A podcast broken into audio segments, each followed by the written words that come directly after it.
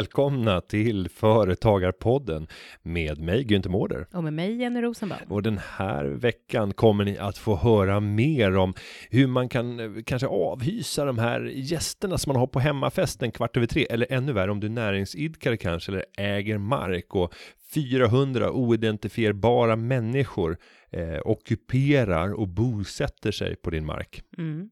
Det låter spännande va? Och sen ska vi också eh, få eh, ta del av Sveriges sjukaste myndighetsfaktura. Ah, fem kronor.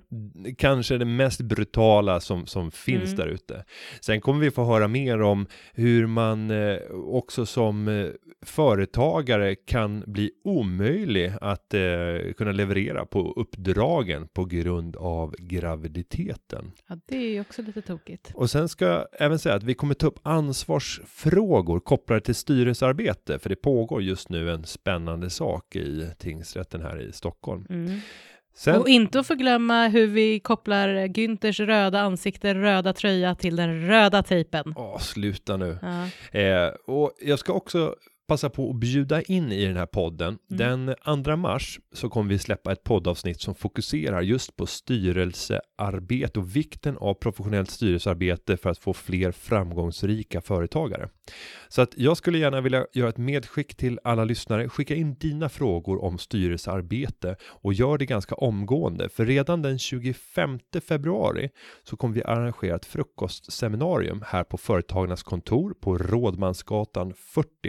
Ett frukostseminarium som börjar 07.30 där jag har bjudit in tre stycken gäster. Det är Per Nuder, det är Charlotte Strömberg och det är Mattias Mitschke. Tre stycken styrelseproffs som tillsammans med mig ska resonera kring praktiska tips till små och medelstora företagare som vill ha ett professionellt styrelsearbete. Du får även komma på det här eh, på den här aktiviteten. Det är kostnadsfritt. Hur och, anmäler eh, man sig då? man anmäler sig på, eh, tycker jag, Mm. det finns en länk på Mm. Företagarpodden inlägget, så gå in på, på det här avsnittet på företagarna.se så kommer ni att hitta anmälningslänk till styrelsefrukost. Och det är en del av det 25-årsjubileum som Styrelseakademin just nu firar, så vi gör det tillsammans med dem. Mm, spännande. Med det så säger vi som man gjorde i lördags. Nu kör vi! Alltså jag måste börja med en sak. Hur ser du ut människa? Ska, du, ska du säga? Nej, Nej, att säga? Ja, nej, hur? förlåt. Nej, Nej men okej. alltså du är rödflammig, har en röd tröja som matchar och är lite halvsvettig. Vad har du Håret varit? står åt alla håll. Ja. Eh, har du varit någonstans? jag har eh, cyklat på min Eco-ride här i morse eh, och skulle cykla in från Sollentuna, min, eh, min sedvan. Och sen så tänkte jag, jag tänker sparad krona. Mm. Jag vet inte varför jag tänker sparad krona med För att du cyklar? Nej, jo, det är ju men jag inte tänker så här, jag, jag, jag struntar i att ladda. Jag vet att jag borde ladda den nu, Smart. men jag struntar i det. Mm. För då kanske jag klarar ytterligare en tur. Sen laddar jag ju alltid på jobbet ändå. Så att jag, det är inte jag som står för kostnaden. Men jag är ansvarig för resultatet. Ja. Så även om det kostar Mm. 1,50 att ladda det där. Mm. Eh, nej, så att till att börja med så i Solna, när jag hade kommit halvvägs så eh, inser jag att det bara och så Du bara, nej, jag måste trampa själv. Ja, över 100 kilo Ja. kött och över 20 kilo cykel och så jättejobbigt. trampa till Expressen-studion. Mm. Där jag har varit med i Expressen TV och eh, pratat HQ-rättegången Ja. som startade nu här i eh, tisdags. Och vad sa du där då? Eh, jo, det handlar ju om att och tar vi bakgrunden. Mm. HQ Bank gick omkull för snart sex år sedan. Eh, samma, egentligen dagen efter att min son föddes. Jag gjorde de första intervjuerna då när jag var vd på Aktiespararna på BB. Eh, Skönt att du kommer, ja det kommer man ihåg. ja, så att jag, jag vet precis, Mm. det var en lördag. Mm. Han föddes på en fredag. Eh, och eh, vad som hände där, det var att man hade snillat bort 750 miljoner genom jäkligt dålig trading. Sen hade man dolt det under lång tid i redovisningen. Så den där förlusten hade blivit, blivit större och större, men man lurade aktieägarna genom att redovisa helt andra värden. Så det såg jättebra ut i banken.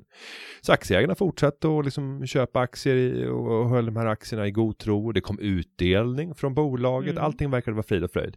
Sen uppdagades det att nej, den här förlusten kommer inte gå att rädda. Och så briserade det och man tappade i princip allt sitt eget kapital. Mm. Och det här gjorde ju att eh, Finansinspektionen drog tillståndet från banken. Mm. Och nu är frågan som man ska reda ut. Ja, Vem har ansvaret? och vem har ansvaret då? Ja, ja traden som Ja. tradade bort det är inte en av de åtalade utan de fem åtalade är en blandning av personer som har suttit i ledningen, varit vd eller haft annan ledande ställning Mm. eller suttit i styrelsen för dotterbolaget som var banken eller suttit i styrelsen för koncern eh, bolaget Mm. som har varit det noterade bolaget. Eh, och det som är intressant här och att man driver det här caset Mm. det är ju för att det finns en person av de här fem jag tänker på Mats Kviberg Ja. som har pengar. Han har djupa fickor. Cash. Och nu pratar Ja. man om i nästa i skadeståndstalan att det kan bli tal om upp till 3 miljarder plus ränta Mm. som man vill stämma Det det, är här gänget på. Mm. Och det skulle vara möjligt för motparten att betala. Mm. I de flesta fall så är det ju helt omöjligt. Ja, ja, det är ungefär som när eh, Madoff i USA får 150 års fängelse. Så gubben är ju nästan död idag. Eh, Det behövdes inte så många år. Nej, och det gör, Ja. det gör inte så. 150 år eller, eller ett och ett halvt år, det hade inte gjort någon skillnad. Nej. Gubben kommer vara död ändå. Ja. Okej, och vad är, vad är din slutsats då? Nej, det intressanta i det Mm. här, det är att jag tror att det här kan bli ett prejudikat. Mm. Om vi kan få en, en dom som visar att ansvaret vilar på styrelsen. Mm. Det yttersta ansvaret vilar på styrelsen och att man därmed eh, tvingas eh, stå kostnader för de skador som uppkommit. För det är väl det egentligen, men sen så kanske det inte blir så då i I praktiken. Sverige har det ju Nej, aldrig nej, testats nej, på det sättet. Det, ju, det finns ett fåtal fall, men inte av den här digniteten. Och skulle det vara så att de blir dömda, Mm. då kommer det förändra synen på styrelsearbete. Mm. Särskilt i finansiella bolag, men även i annan typ av verksamhet där enskilda medarbetare kan försätta bolaget i sank. Vi har exempel i Danmark, OV Bunker, Mm. ett bolag som tradade med olja.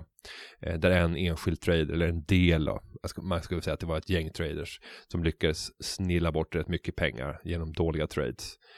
Eh, så att det förekommer ju i fler branscher att Mm. man kan, med väldigt få personer, kan orsaka väldigt stor skada för hela bolaget. Du går igång på det här, spännande säger jag, men, men jag tänker när, när vi pratar om din röda tröja och rödflam i, liksom, i ansiktet så, så tänker jag på red tape. Åh, Vet du vad det är? snyggt. Ja. Berätta Bra för- övergång. Ja, berätta för mig. Red tape. Alltså, red tänker, är det något snuskigt? Alltså nej, ja, det kan man tycka. Det är, alltså, det är egentligen byråkrati. Alltså, det är ett engelskt uttryck, men man använder det i EU, i Kanada, Storbritannien eh, för regelkrångel. Byråkra- Regelkrångel Ja. är snuskigt. Ja, det är ju snuskigt. Mm. Och eh, man började, alltså man går tillbaka till 1500-talet faktiskt, så Red Tape, det var då Henry den åttonde, han ville skilja sig från en av hans många fruar.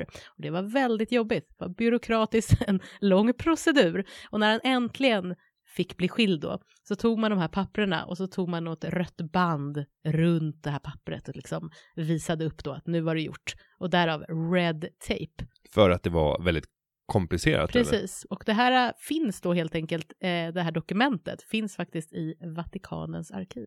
Mm. kan man titta på. Och det finns många andra exempel där man har haft röda band, alltså på både 1500 och 1600-talet, där man har haft liksom ett rött band runt, runt ett dokument för att visa att nu är det äntligen klart. Och eh, eh, jag tycker det är ett lite intressant begrepp, eh, just red tape, istället för att använda regelkrångel. Jag tycker vi ska börja använda det också. Ja, det där kanske jag skulle börja använda Ja, som, som tycker jag. vd när det har varit en riktigt krånglig förhandling med en, med en partner eller, med, med, eller man har sagt upp en medarbetare. Nej, men slutgiltiga uppgörelsen. Det Då, då säger du så här, nu ska vi klippa Varsågod. röda bandet. Mm. Nu ska vi förenkla den här processen. Ja, det är bra. Ja, eller hur? Nej, och, och när vi pratar regelkrångel Mm. så är det ju så att det är, skulle jag vilja säga, en eh, stor liksom, hämsko för att kunna få fler företag att faktiskt blomstra ut. Många väljer att kanske inte starta ett företag Mm. för att man också hyser en rädsla inför regler. Om vi ska summera, vad handlar det om? Jo, men det är ju kontakten med myndighetsvärlden. Mm. Och den svenska myndighetsvärlden och den offentliga apparaten är ju rätt stor.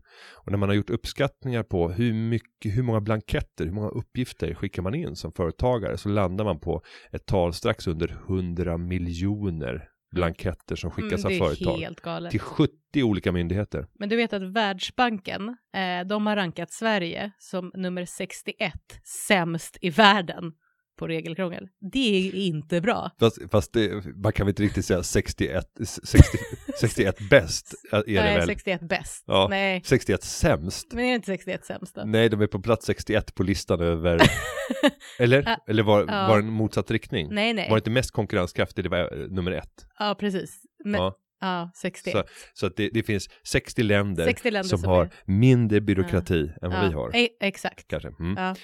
Och det är, ju, liksom, det är ju inte acceptabelt för ett land som vill vara i framkant. Det Här känns ske förlegat alltså. Det känns förlegat. Vet du vad det ultimata regelkrånglet är? Nej, Som jag tänker på en situation. Alltså, berätta mig. ja, berätta mig. Det är alltså det ultimata. Vi pratar kåkstäder i Malmö. Kommer du ihåg dem? Jajamensan, Ja. stor riksnyhet. Och nu pratar vi inte om eh, det politiska för och emot det, tiggare eller romer eller liknande, utan själva regelkrånglet. Tänk dig att du, har, du är fastighetsägare, du har privat mark. Helt plötsligt så bor det 400 personer på din privata mark. Vad gör du?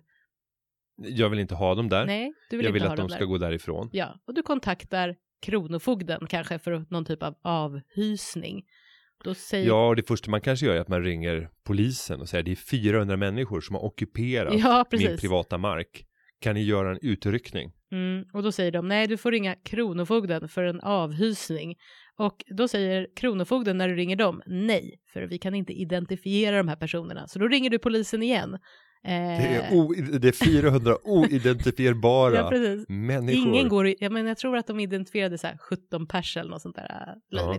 Och de kunde man avhysa eller från Kronofogden? Det vet jag faktiskt inte om de gjorde det direkt, men Nej, bara, ni, ni, Ni får vara kvar ändå. Ja, Nej men- men alltså, och sen så har du Trafikverket för det ligger någon järnväg bredvid och de eh, blandas också in i det här. Och sen har du miljöförvaltning för att det är ju lite sanit- Sanitär Ja precis, det är ja, inte jättefräscht liksom i den här kåkstaden.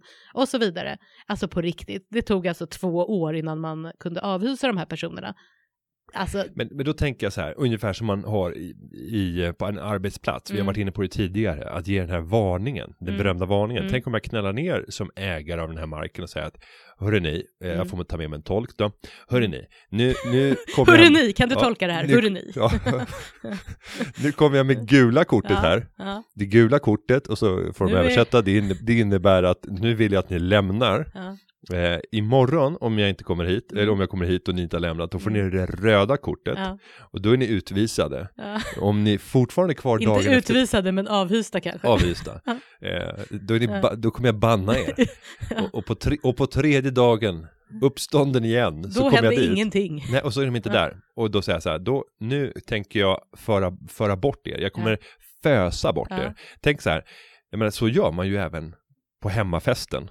Ja, Alltså faktiskt. gästerna Dra eh, härifrån, efter jag vill sova. middagen och de börjar Ja. liksom tömma barförrådet. Klockan har- har hunnit bli tre, hela familjen har gått och lagt sig och man själv sitter där och bara, vad håller ni på med? Det här, kvällen blir inte roligare än så här. Mm.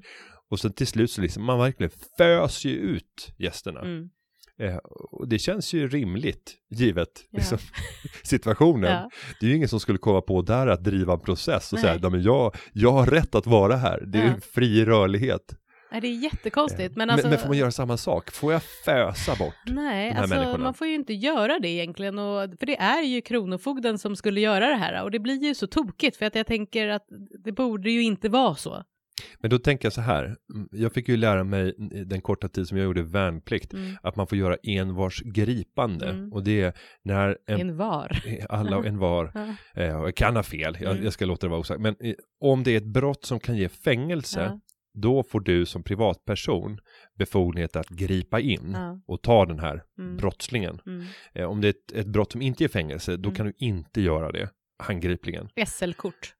Nej, jag tror inte det. Det Nej. kan inte ge. Någon Nej. som fuskar på S- fuskar. SL, det, Nej. det får du inte göra. Eh, men däremot om du, om du snattar, för du Mm. kan inte uppskatta, du kan inte veta hur mycket den här personen har stulit för, så du kan misstänka Mm. att det är mer än gränsen om det är typ 2000 kronor som går för stöld. Mm. Stöld kan ge fängelse, det beror på omständigheter och belopp Ja. och liknande. Det är svårt det där om man är då i en kiosk och så, så, så här, har han tagit choklad för liksom 2000 eller fick han med sig massa cigaretter? Eh, De Ja. är värda mer. Nej, och, Ja. om man ska koppla det nu till de här 400 människorna Mm. så skulle jag säga att varje enskilt fall, nej det kan inte ge fängelse på det sättet. Nej. Däremot när jag tar mina gäster hemma på, på festen, Ja, eh, det kan ju ge fängelse. Att du liksom har gjort inbrott och börjar dricka finspriten till stora världen. Fast det, inbrott, du blev ju inbjuden. Det kanske inte var ett inbrott då. nej men, men du- var går gränsen för inbrott? Ja, du när du bestämmer kvar. för att nu, nu, är, nu är liksom hemmet stängt. Nu är det mitt hem igen. Ja, nu, Ja. nu är ämnet stängt, ni ska ut härifrån, ni går inte ut, Mm. då är det ju någon typ Ja. av inbrott. Ja. Är det inte det? Nej, jag tror inte det. Men, men ja. Men du Nej, förstår, att, ja, och, och det är men då det jag är tänker att då svårt. kan jag göra envars eh, gripande Ja. och säga att ni ska ut härifrån, jag kastar ut er, jag ska Nej, ringa men- polisen. Nej, men alltså nu låter det ju här kul, men alltså det är ju faktiskt Det är jättekonstigt. fruktansvärt för den Alltså, företagaren som Ja. ligger bakom och och sen är det ju så, ska man också säga, att en, en fastighetsägare är ju ansvarig eh, i det här fallet för sin egen mark. Så att, jag var tvungen att hålla rent. Ja, så, man är så tvungen att pröjsa själv. kostnader Ja, för att visst. hålla det här i, i, i ordning. så att, eh, och, och, eh, min tanke med det här regelkrånglet är att man har en situation och den kanske är då lite ny. Och nu strunt samma att det här handlade om tiggare, romer, vad det nu må vara. Utan man har en situation som helt plötsligt uppkommer. Det tar väldigt lång tid att reagera. Och jag tror att det här inte är, eh, nu är det här väldigt liksom, det drastiskt stort så, men det finns nog många, många situationer. Och sen har vi en annan situation här. Mm. Vi har fått in ett eh, mail, Ja. eller vi har fått in en, eh, en fråga via företagarpodden.se där det finns ett formulär där du som lyssnare kan interagera och påverka innehållet i podden. Eh, där kan du skicka in frågor och du kan även använda dig av sociala medier, företrädesvis eh, Twitter och Instagram under hashtag företagarpodden med Mm. ö. Eh, Och här är det Lars Wiklund som har skickat in en fråga. Han driver företaget Pure Water. Precis. Ett eh, fint företag hoppas vi. Mm. Ja, men jag tar och läser den, för den är så pass intressant, så den kräver att jag läser hela frågan Med inlevelse. med inlevelse. Han ställer följande fråga. Transportstyrelsen skickar pappersfakturor i kuvert till vårt företag på 5 kronor. Ja, beloppet är på 5 kronor och det gäller en broavgift i Motala. Trängselskatten i Stockholm löser vi med autogiro, men det går alltså inte med broavgiften. Skulle vi missa att betala i tid, då åker vi automatiskt på en straffavgift om 300 kronor per, eh, av, ja, per eh, faktura helt enkelt. Nu har vi skällt och bråkat på en tjänsteman på Transportstyrelsen, men de följer bara sina direktiv. Kan ni vara snälla och ge er på någon på näringsdepartementet, riksdag eller vem sjutton som helst? Det är ju vansinnet och det måste bara sätta stopp på nu. Vi kan betala de där fåniga fem kronorna, men vi vill inte hantera en pappersfaktura på fem kronor. Usch! Jag Ja. blir förbannad när jag läser Ja, sånt här. galet det här är alltså. Sverige. Ja, Eh, Vi har en myndighet som liksom trycker ut en pappersfaktura Mm. in i ett kuvert, skickar iväg. förstår du hur lång tid och hur Redan mycket... där har ju kostnaden vida överstigit fem kronor. Och sen ska du sätta en företagare i arbete att hantera, bokföra den här fakturan, sköta betalningen av den. Och sen så den, jag, kan tänka mig att eh, man gör några passager som Mm. näringsidkare över en bro i Och varje Motala gång en pappersfaktura. på fem kronor. Ja, men det är bisarrt. Ja, jag, jag blir arg på vårt land. Ja. Ja, men det är Eh, provocerande. Så jag gör ett eh, medskick nu Mm. till Mikael Damberg. Mm. Nu får du ta ditt gäng här på näringsdepartementet eh, och läxa upp Transportstyrelsen. Se till att de åstadkommer en förändring i det här och gör det illa kvickt. Mm. Jag kommer särskilt att eh, skicka en upplysning till att du ska lyssna på, på det här inslaget. Mm.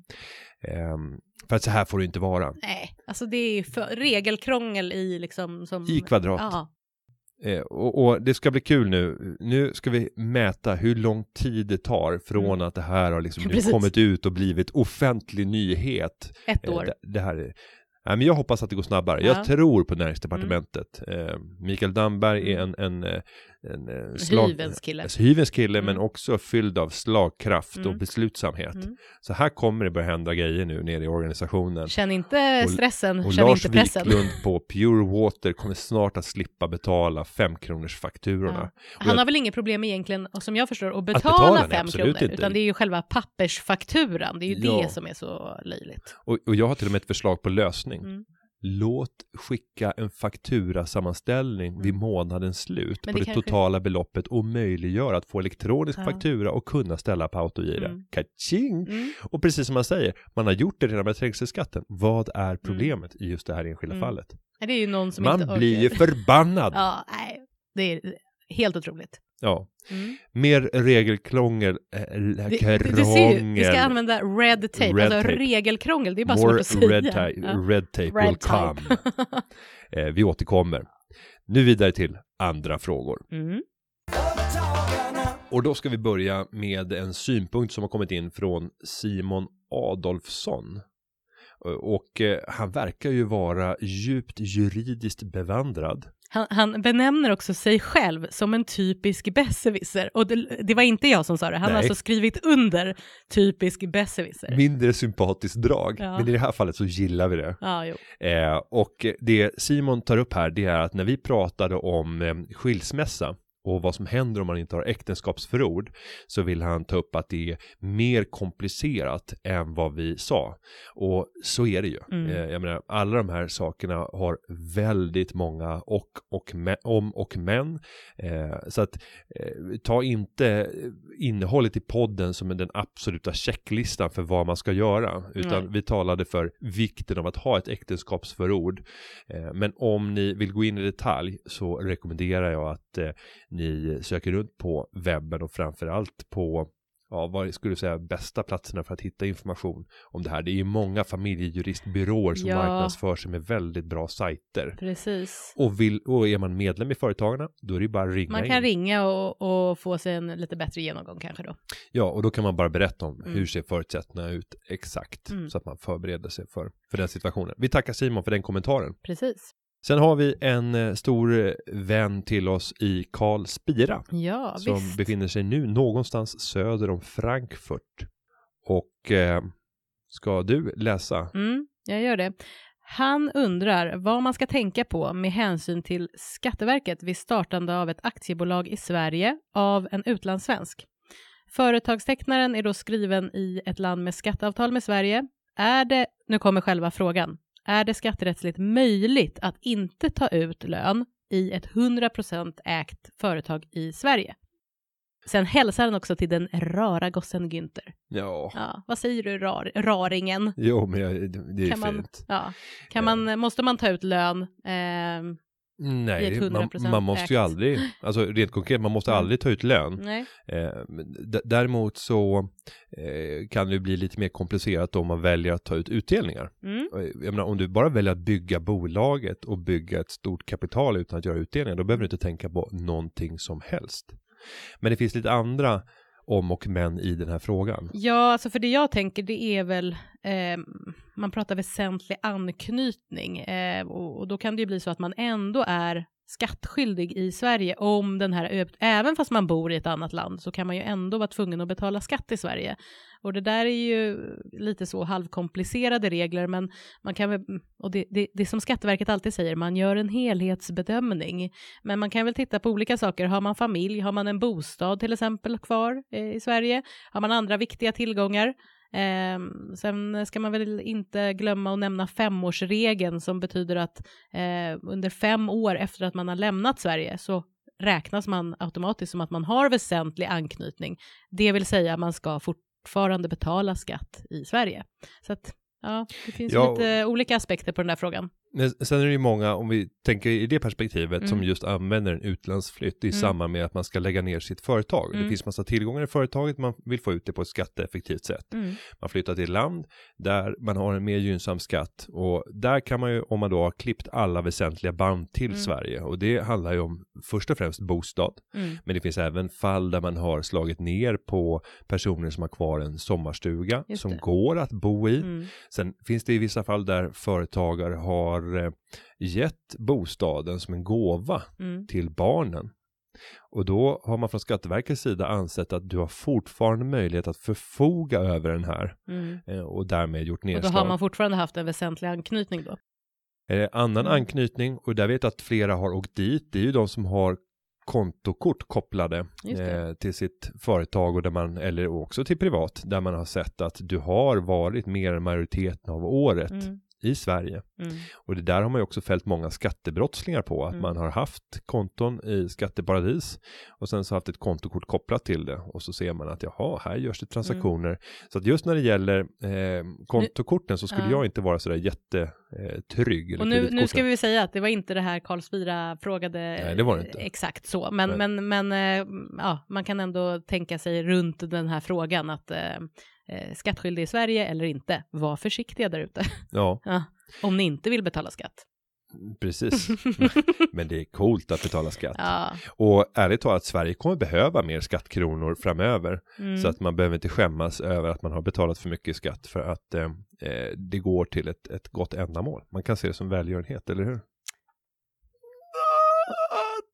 Det där var Günther, Günthers konstiga läteljud. Jag förblir tyst. Mm. Mm. Vi går vidare. Vi går vidare. Maria har ställt en eh, fråga. Hon driver en eh, gård och hon Mm. gör det i form av ett företag. Mm. Och nu så gör hon löpande renoveringar och ombyggnader av den här gården och tar ju in hantverkare. Hon har till och med direktanställt eh, en Mm. och annan hantverkare men ofta så är det inhyrda hantverkare som kommer på plats. Från och med årsskiftet så finns det ju nya regler för att försöka bli kvitt svartjobbet och det, det. innebär att den som är ansvarig för den här byggarbetsplatsen Mm. också ska kunna bevisa vilka människor är det som är där så att man direkt kan kontrollera att de faktiskt sköter sina skatteåtaganden. Och det här kallar man för personalliggare och nu ska den vara elektronisk. Det ska finnas en elektronisk personalliggare. Och jag vet att den här frågan, eftersom den nu introduceras, Mm. den nya personal, elektroniska personalliggaren blev lag från och med årsskiftet, så har det renderat i väldigt mycket frågor till rådgivningen. Mm. Och Maria undrar nu, var kan jag hitta mer information om vad som egentligen gäller? Precis, och hennes fråga är också så här, vad är en byggarbetsplats? Och då, Maria, gå in på Skatteverkets hemsida, där finns det väldigt tydligt. Eh, det är liksom en eh, eh, byggarbetsplats, står det. Vad är byggarbetsplats? Frågetecken. Och då är definitionen plats där byggverksamhet bedrivs. Det tycker jag är kul. nästan hur? misstänka Och då- Skatteverket. Precis, och då kommer no nummer shit två. Sherlock. Vad är en byggverksamhet? Och så kan man klicka där och det är väldigt kortfattat, ombyggnader, tillbyggnader, reparationsarbeten, allt möjligt. Men det är, står ganska mycket där, så att Maria, gå in där och läs om elektronisk personalliggare. Och av våra ungefär 70 000 företagare som är medlemmar i Företagarna så är ungefär en femtedel av dem verksamma inom bygg. Mm.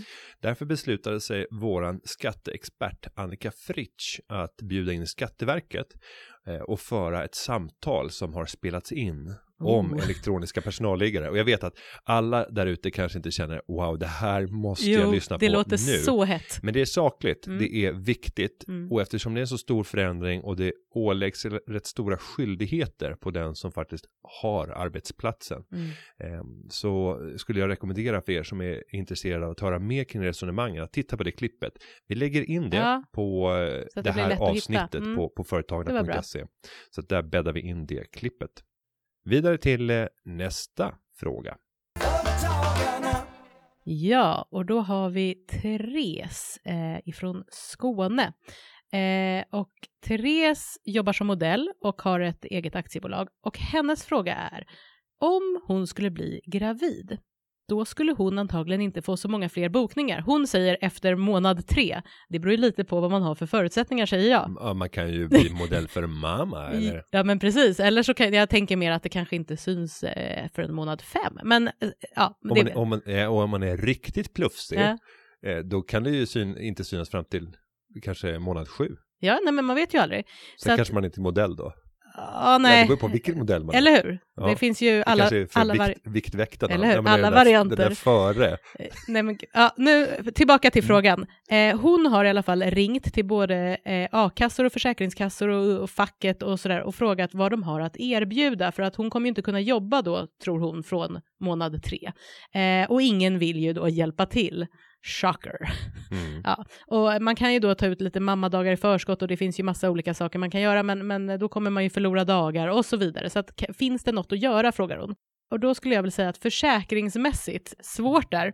Försäkringar brukar ju vara oförutsedda händelser och en graviditet får nog anses vara Förhoppningsvis. förhoppningsvis, alltså att man kan förutse den. Det kan man ju inte alltid, men Nej. ja, så. Så att jag tror att det blir väldigt svårt med försäkringar. Mm, när det gäller a-kassa, då måste man ju ha sitt företag vilande. Då får man ju inte arbeta alls och det får man göra en gång.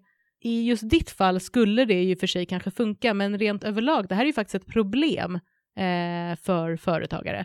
Att det är så pass krångligt, på tal om regelkrångel, med Försäkringskassans regler eh, gentemot egenföretagare. Det är ju många som faktiskt inte ens väljer att ta ut föräldrapenning, för det är så svårt. Ja, och det här är ju en sån speciell situation eftersom ja, det kan ju vara så att hon under sex månader av graviditeten inte kan göra arbeten. Det är ju rätt få andra arbeten där man inte kan jobba, kanske då från månad tre. Mm.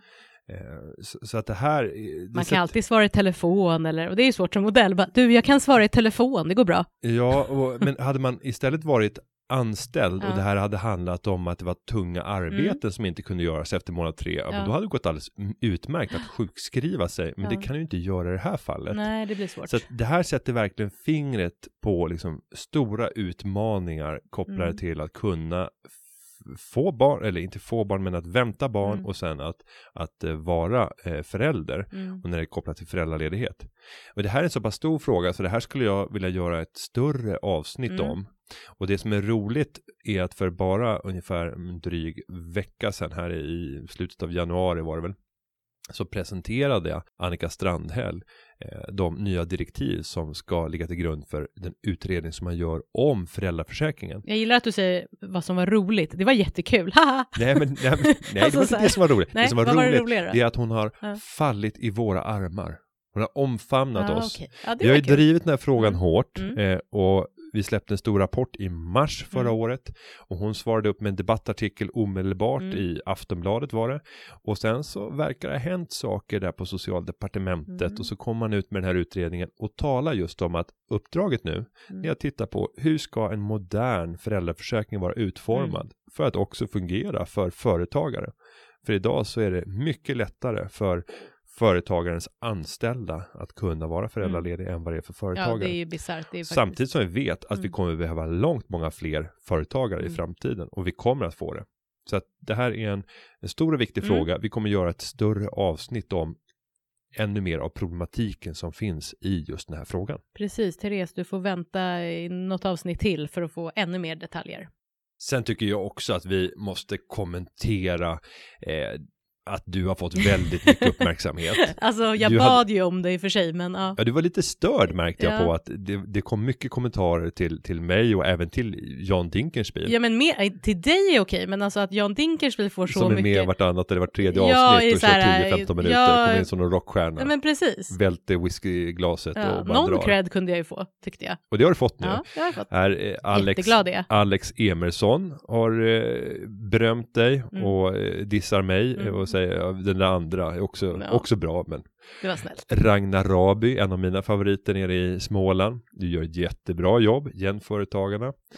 Eh, och du har fått från Wernersson, Stina W på Twitter. Hon tackar för podden och nämner särskilt kloka Jenny. Och ni ser ju inte mig nu för att eh, det här är ju Du en podd. rodnar ju nästan. Nej, rodnar gör jag inte, men mitt leende, alltså jag Ja, är visar ju alla tänderna nu. Så Ja. Carl, Sp- och Carl Spira gav ju också fina Ja, ord i, ja. när han ställde sin fråga. Så att nu har du ju verkligen, det här måste Mm. vara definitionen på liksom genombrott. ja, jag skulle säga definitionen på lycka. Det här är ditt, ditt, eh, ditt kändisgenombrott. Ja, fantastiskt. Den här dagen ska jag inte glömma. Och då har det blivit dags för veckans hisspitch och eh, jag ska bjuda in John Dinkelspiel. Och den här idén är väl kanske lite utanför, eh, eh, vad ska vi prata om, den acceptabla gränsen. Vi får se, varsågoda. Välkomna tillbaka till hisspitchen och nu ska Jan Dinkelspiel här få pitcha på mig, eller hur? Yes. Och vi ska säga innan, om du vill ha din företagsidé eller affärsidé ja, genomborrad och analyserad på djupaste och bästa sätt av, av eh, oss två eller andra, skicka in den till hashtag företagarpodden eller gå in på företagarna.se och skriv in din pitch. Ju kortare, desto bättre. Precis som allt annat inom affärer.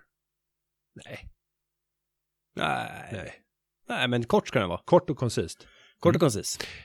Bjud mig på the pitch. Ja, men den här är ju liksom, jag kom på den igår, som, ja, om väldigt många affärsidéer i huvudet som är kontroversiella, men den här, ja, ska jag ta den? Jag kan ta två. Du, du kastar in en reservation redan inledningsvis. Nej, Ska vi ja, det är inget säga bra, så? det är inget bra. Nej, men Nej. okej, men, men den här, jag, jag, liksom, man vill ju gärna, eh, när man har en pitch, säga att nej, men den här skulle jag kunna tänka mig att satsa på. Men, li, nåväl. Ehm, vi märker ett ökat eh, tiggeriproblem Det har jag gjort. i Sverige. Absolut. i princip, nu är det inte bara mataffärerna längre, utan väldigt många entréer till, till företag, till eh, mataffärer, till alla olika möjliga eh, köpställen. Så Mm. finns det, och majoritet måste man ändå säga är romer. Kan man göra det?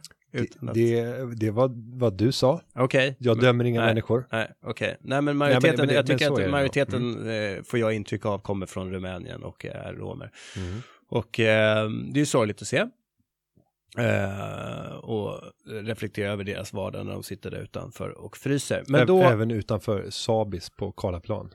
utanför Sabis på Karlaplan. det är för jävligt. Ja, men det, är- det är ju sorgligt. Det är ju bara, Ja, det är det. en, en, Mm. en, eh, det är ju bara sorgligt. Eh, men då tänkte jag så här, istället för att sitta från 9 till 5 eller från 8 till eh, 19 eller vad Mm. man nu gör.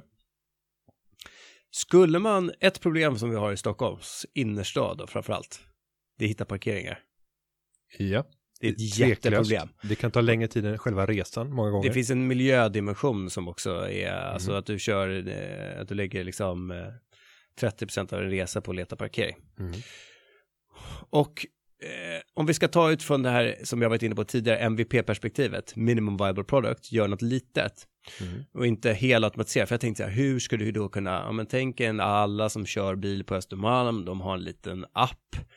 Då är man liksom, ja men nu lämnar jag den här parkeringen eh, och så, så ser du då att du kan se vad det ploppar upp i din app när du kommer nära någonstans, att här finns lediga parkeringar. Men då har jag tänkt så här, men du kommer bli jävligt förbannad om du kommer dit och så, så är det någon som har tagit den här tagit den. parkeringen. Ja, så kommer du bara springa runt och jaga de här små plopparna. Du förstår vad jag är på väg att komma. Ja, du låter, du bara åker till Romen och bara varsågod, hoppa in i min Merca, Nej. jag lämnar nycklarna till dig, Nej, det är ingen hitta väl... parkeringsplats. Det är ingen valley parking, men den Nej. har jag varit inne på också. Framförallt, men den idén ligger mer på Arlanda. Tänk dig om du ska resa med din familj tidigt Mm. En lördag morgon och det är dåligt väder och sådär. Och så ska du liksom köra hela vägen till Arlanda, ska in i parkeringshuset och sen ska du, om du nu tar bilen dit, Mm. eller tåget eller vad du gör, men säg att du tar bilen. Det är ju så fruktansvärt, antingen ska du ställa på långtidsparkeringen Mm. och liksom, ja, in med de gnälliga kost, barnen. det kostar mycket också. Det är också mycket. Och så in med de barnen som är på dåligt och humör. Och så på stå och 20 vänta på på någonting. Och, bussen. ja. Så att bara så här kunna komma utanför, slänga ner en liten nyckel och sen Mm. så köper du en åker utanför Arlanda där du Mm. står typ gratis. Alltså perfekt betalningsvilja. Så valley parking på, på Arlanda, vad tror du om den idén? Det är en parentes. Jo, men den är spännande och du kan anställa människor som, du har inga speciella krav på dem mer än att de ska kunna köra en bil. Mm. Så att du kan nog anställa till och med personer med arbetshandikapp och därmed kunna få väldigt eh, låga personalkostnader. Och ska du göra en liten sån här eh, Sen kan du göra en eh, crowdad biluthyrningsfirma också. Så att eh, istället för att de står där så är det någon som landar och vill ha en bil och så kan de ta din bil. och Så där. Ja, Men, men jag, och jag bara addera där, jag tror inte att du får göra business på det sättet på Arlanda. på Arlanda. För Nej, att jag tror säger de de att det är privat jag mark vet, och det finns inte- jättemycket och jag vet någon som försökte konkurrera med flygbussarna Ja, som haft är helt jätteproblem. De borde, det borde inte upp här i Företagarpodden. Och, och, och, får jag, ja, och ska jag bara säga ytterligare en sak, det är ju typ så här Bromma flygplats. Ja. Varför finns det inte en direktbuss som går från Centralen eller från Alvik station utan stopp direkt till Bromma flygplats? Om det nu inte finns, om man inte har dragit tvärbanan till Bromma flygplats, tänk dig alla utifrån landet som reser in och landar på Bromma, om de kunde välja SL som alternativ istället för Flygbussarna eller? fl- flygbussar eller taxi.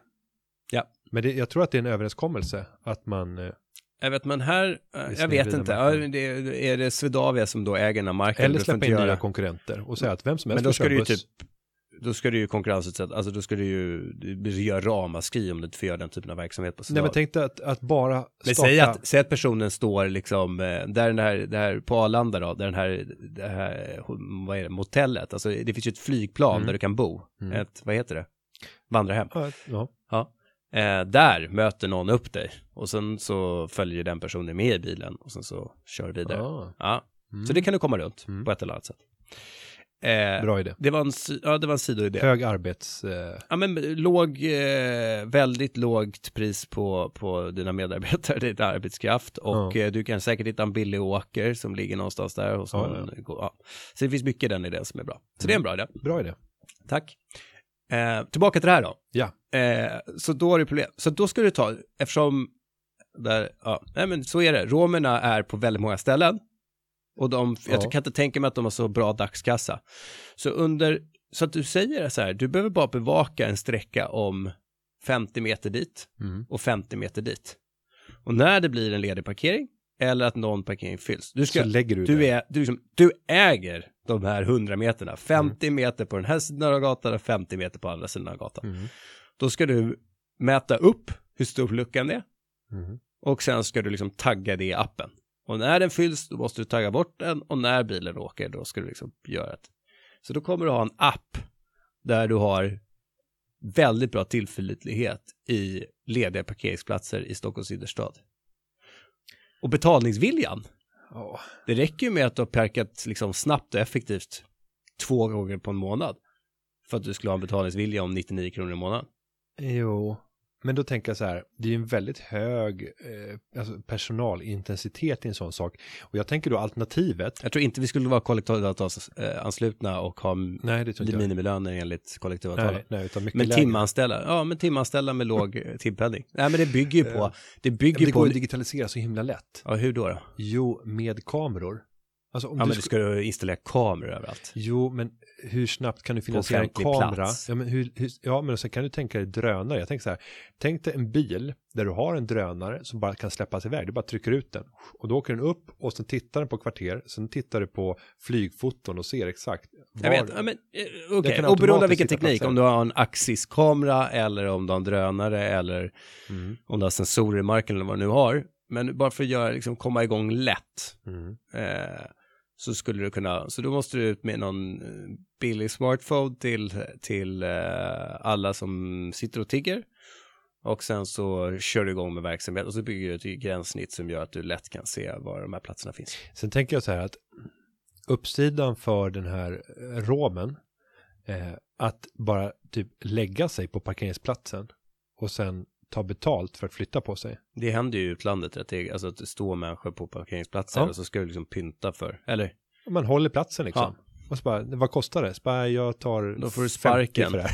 då får du sparken. Ja, men då får du skadestånd som är ännu större. Om du klarar, om du överlever. Nej men då är det ju brutit mot arbetstid, du får en varning och sen får du sparken. Det är enligt vanliga, så kan du göra. Det kan ju vara Jaha, för medarbetare. du tänker på våra medarbetare. Jag tänk, medarbetare. ja, men jag tänker om de inte är anslutna till oss, utan Jaha, det är en annan frifräsare som driver eget. Ja. Som bara lägger sig på parkeringsplatsen och kräver betalt. ja. Så skulle det kunna bli Då kan också. vi inte sparka honom. Nej, det- det kan vi inte eller göra. henne. Nej, men det, det är klart att det finns hot mot affärsidén. Om vi gör en SWOT-analys så är det ett hot. Ja, men ja. Jag, jag tänker mig att Om vi börjar med efterfrågan då. Ja, så det- kan vi säga att det är väldigt, alltså att det finns folk som är beredda att betala för att slippa cirkulera Ja, ja, ja. Visst är det. 20.00, 17.30 när du vill komma hem till familjen. Mm. Eh, och du har ju, du har inte haft parkeringsplats hemma. Eh, Tidigare, men det kostar ju typ i Stockholms innerstad kostar det 30-40 tusen kronor om året. Minst. Eh, nej, för att det, om jag hade bott i stan, då hade jag banne mig velat ha en parkeringsplats. För det är mycket tid som går åt. Mm. Och, eh, och det är ju det, ska man leta efter bra affärsidéer, det är alltid bra att börja i sin egen vardag. Vad har jag för problem? Och det är oftast där du kan hitta de enklaste och förmodligen ja, mest gångbara idéerna. Det är så de flesta framgångsrika företagen har fötts. Man börjar i ett eget, eget begär. Jag märker på det att du typ springer ut och startar ett, en parkeringsapp. Ja, men jag tänker snarare om vi tar eh, utsatta romer att få enkla sysslor utförda. Jag har ju haft ett problem under eh, hösten här och det var att jag fällde jättemycket träd och sen måste jag ta reda på de där träden och liksom såga upp och hugga och så stapla veden. Och jag har inte, alltså det är inte meningsfullt att ta in någon som gör det för att kostnaden, arbetskraftskostnaden för att någon ska göra det oavsett hur billigt det blir nästan överstiger den värme och så att säga värdet på den värme som jag kan alstra när jag eldar dem. Mm. Eh, så därför står jag och gör det själv. Och så ägnar jag 80 timmar åt att såga och hugga och stapla ved med min högproduktiva tid. Jag behöver ju det, det är bra träning. Ja. Men å andra sidan, det, visst hade det varit härligt om man också kände att ja, men jag kan ta in någon. Det går för, för 40 kronor så kan man få göra det, det här jobbet. Och för de flesta, om du tigger 40 kronor i timmen, drar man in det på en, en förortsbutik. Nu är vi inne på någonting som du säkert pratar om i, ja, du skriver väl debattartiklar och pratar om det i massmedia hela tiden. Just hur lätt det ska vara att komma in på arbetsmarknaden. Ja, behovet av liksom enklare tjänster till Mm. hushåll. Eh, sen ska det ju gå att ha ett företagande. Vad som är och- briljant med min app är ju i princip att du kan fortsätta med din kärnverksamhet. Förlåt, nu Mhm. raljerar jag lite. Men du kan ju for, du, du, Du kan fortsätta med tiggeriet, men du avbryter det för korta stunder. ja, pyttekorta stunder. Ja. För du ska bevaka en sån liten sträcka på grund av eh, frekvensen av tiggare i Stockholms innerstad. ja. Men sen, eh, och antalet, jag fick höra att det inte är så himla många tusen som, som är i Sverige och tigger. Mm. Men att det de gör, det är ju att försöka öka synligheten så mycket det bara går. I motsatsförhållande till om vi pratar om hur många papperslösa eh, flyktingar som finns. Mm. Eh, men som gör precis tvärtom, gör allt som går för att smälta in och Det inte måste ju synas. finnas någon hederskodex också vad det gäller att det här är din... Ta platsen. Ja. Ska vi gå och ta? Utanför Nej, men man Sabis? ser ju, det är ju samma person på samma ja, ja, ställe. Och det kan vara liksom ett halvår, ett år, Ja, samma visst. person. Ja. Så det är någonting med att, nej men det här, den här har du claimat. Eller om det är, det vet jag inte. Men det skrivs ju artiklar om att ibland står att det är jätteorganiserat, ibland står att det inte är det. Ja, det skulle ju vara intressant att se, kan man bryta sig in på den här marknaden? Men jag har ingen aning om, hur ser affären ut? Hur mycket kan man dra in? Som tiggare. Nej, vi, Det vi, blir lite Uberpop. Uberpop är privatpersoner som, som kör bilar. Och är det fortfarande okej? Eller har de stoppat Ja, det? nej, det ska- finns i Sverige. Det är väl Mm. problematiskt. Men sen om det liksom taxeras och sådär i bakändan, det är jag väldigt tveksam till. Mm. Nej, men Jan, jag gör det här medskicket. Eh, kör på, på eh, heter Valley det? Parking på Arlanda. Valley. Val, Vallet. Valley. Ja, Vallet. Vallet stavas det nog. Ja. Valet Parking eh, på Arlanda eller andra flygplatser.